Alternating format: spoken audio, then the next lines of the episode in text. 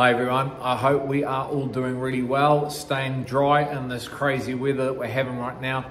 This is part nine of the bridal covenant. Um, if this is the first one you're looking at, we've been looking over the previous eight parts what it is to be in a covenant with God, a marriage covenant with God.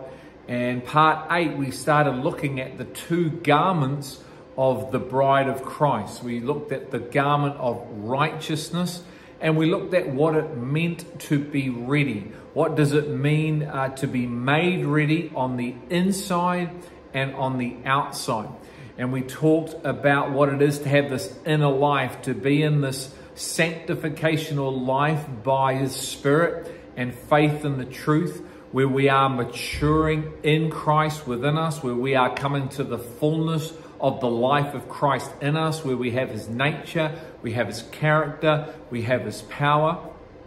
And we talked about how that is the maturing and the formation of Christ's life within us. Paul said he is in labor again until Christ's life is formed within us. And this is the whole reason for the purpose of sanctification to bring us into Christ likeness on the inside of us. And that is half the part. And the second part is the external reality where we're looking at this fine linen garment, which is the righteous acts of the saints. So the righteous acts of the saints is in fact the fine linen garment that the bride will be given just before the wedding ceremony with her and Christ. And it is important that we understand this is a two part reality which meshes into one truth. God said, or Jesus said in John, I pray that you would be one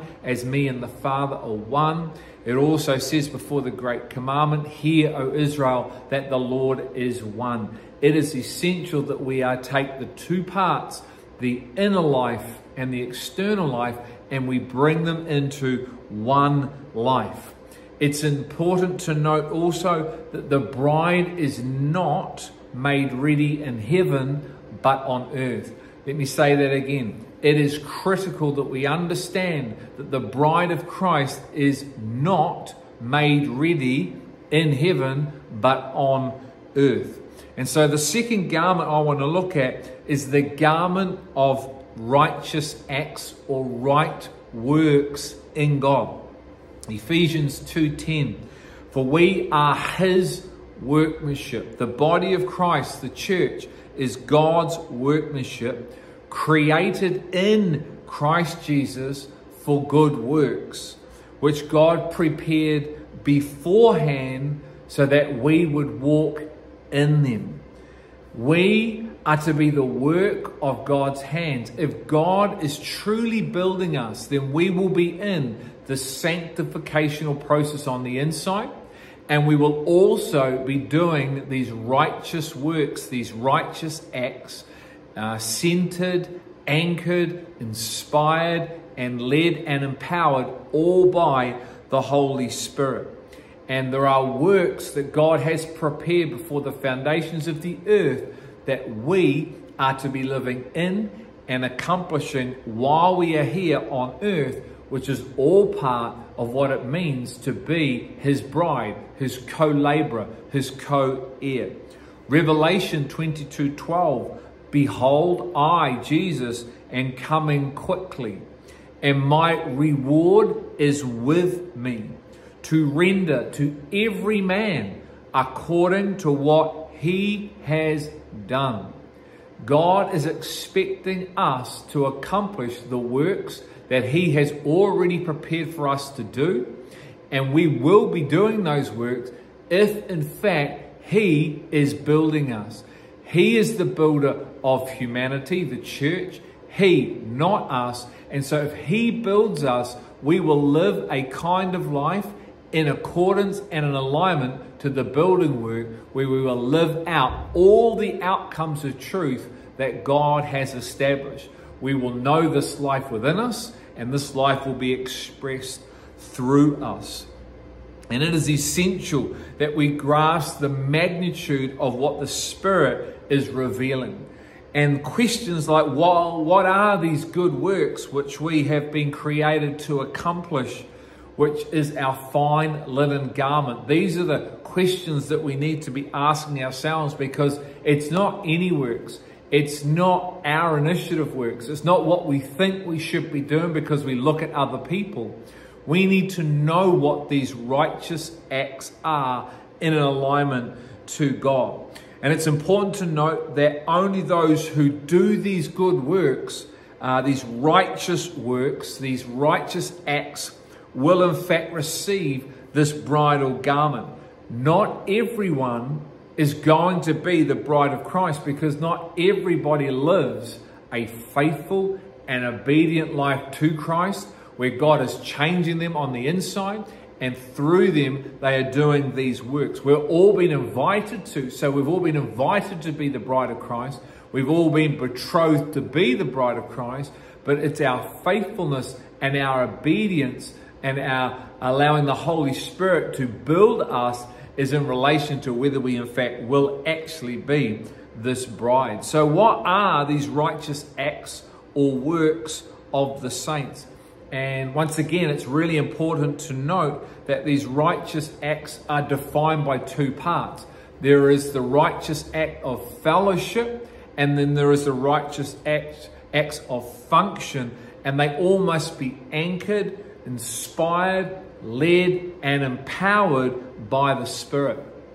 So I want to look at what the righteous works or the righteous acts of fellowship is and I'm going to give you three with three scriptures to go along with that. The first one is to believe who he is. The first righteous work or act of the bride of fellowship is to believe who he is. This is why Jesus said, Who do you say I am? John 6 29, Jesus answered and said to them, This is the work of God, that you believe in him whom he has sent, that you believe in him whom he has sent. Not just having a mental agreement, but having a living conviction of the heart where the word of God pierces and penetrates our inner realm and we carry now a living spiritual conviction, a deep knowing in the inner recesses of our being that who He is is who He is, and then our lives reflect the reality of who He is because we move towards that greater dimension of Lordship because we're knowing Him as the Messiah, as God Himself. We are not talking about a mental belief through human learning that fills our mind with information but does nothing to build or change or empowers us to live differently. The second word is to believe in what he says. To believe in what he says. Once again, to have a living, piercing, penetrating conviction of what Jesus Christ, the Messiah, our Lord, says. John 14 10. Do you not believe that I am in the Father and the Father is in me? He's challenging them by what he's saying. The words that I say to you, I do not speak on my own initiative, but the Father abiding in me does his works. Do we believe that? Do we believe when Jesus says, you know, if you die, you don't really die? Physical death is just a stepping stone to home. It's where we go back. So when you die, you don't die. Do we believe in what Jesus actually says? That's the second work of fellowship. And the third work of fellowship is to believe, to carry a living, penetrative conviction in what he does. John 14, 11. Believe me that I am in the Father and the Father is in me. Otherwise, believe of the works themselves. So he's saying, look, if you don't believe who I am and you don't believe what I say, then believe the works that I do. They are evidence that the Father is in me and I am in the Father. So those are the three functioning, or sorry, the three fellowship works, the righteous acts of uh, the saints. Now, what are the righteous acts or works that are of function. Well, I want to give you three of these as well. It's about threes today. Three's an awesome number. And so there are these external works that come and flow out of fellowship with God, but they are functional. They're an external expression of the bride of Christ. The first one, of course, is to love God with all of our heart, soul, mind, and strength. Mark 12, 28 to 30. Jesus answered, The foremost is, Oh, uh, the, uh, he said, What is commandment is foremost of all, and you shall love the Lord your God with your heart, soul, mind, and strength. And so the great commandment uh, is the first work, the first righteous work. And of course, we need to be changed on the inside to be able to live this out because it's a spiritual commandment. We cannot love God uh, like this out of our flesh. The second one is to love humanity, to love every single person. Uh, the way God does, because we have received the love of God, not just know God loves us, we've received God's love on the inside of us because He's building us, and we're able to love exactly as Jesus Christ did, and we're growing in that love, being perfected in love, so we walk in the manner in which He walked, which is love. We fulfill the law of Christ, which is to love our neighbor as ourselves. That is impossible in our own ability. But if we are entering into the true process of being made ready as His bride, we will be able to, and there are no excuses. John 13, 34, a new commandment I give to you that you love one another even as I have loved you, also love one another. There it is right there. It's a command. It's a command that we love uh, the brethren, that we love the lost the way Jesus Christ love, A love with patience and kindness and gentleness. A love that holds no account of wrong. It's not jealous. It doesn't think of itself. It endures all things. It believes all things. It hopes all things. It bears all things for all people. And it's not defined by relationship with people. It's not like you love your wife more than you love the stranger because the love of God is in you and He has no favorites and He does not separate uh, through relationship. He just loves people because He is love and love never fails to love. So that's the second work, which is functional but comes out of fellowship. And the third is to demonstrate the wisdom of God uh, the physical manifestation of the power of God coming through us. Uh, let me read you a couple of those scriptures. Matthew 28 19 to 20. Go therefore and make disciples of all nations, baptizing them in the name of the Father, the Son, and the Holy Spirit, teaching them to observe all that I commanded you. And lo, I am with you always to the end of the age. This is not to be done through our human strength. This is all done through God's power, His love, His life working in and through us because He is making us ready as a bride. These are the, the garments that you're going to be given if you live this life out as His bride. And if you don't, then unfortunately, we won't. Uh, all of these righteous acts or works, whether of fellowship or function, are accomplished by faith in Jesus Christ. And that's what makes them a righteous work or a righteous act. They're accomplished by faith, not flesh. Hebrews 11 32 to 33.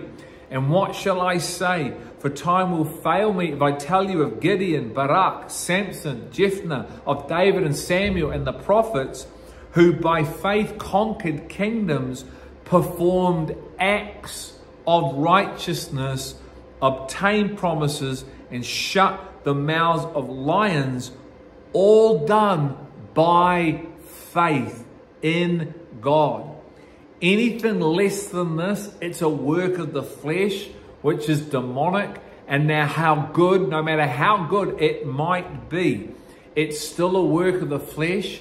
And if it's come from our initiative, then it's just burnt up at the judgment seat and it is worth nothing.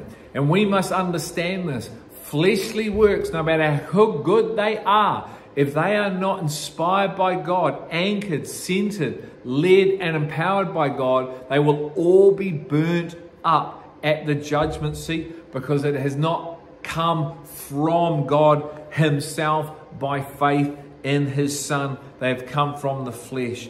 And it is critical, it's essential that we grasp this reality that all these righteous works, all these righteous acts that I've mentioned come by faith because the bride of Christ is living from faith and in faith in Jesus Christ because she is allowing Him to build her. She is the workmanship of His hands. And out of her is coming this ability to demonstrate this eternal kingdom wisdom of love, of life, and of power. All done through the Holy Spirit being an imitator of Jesus, an imitator of Paul, because the bride is in the very same person that Paul was and Jesus was, called God Himself.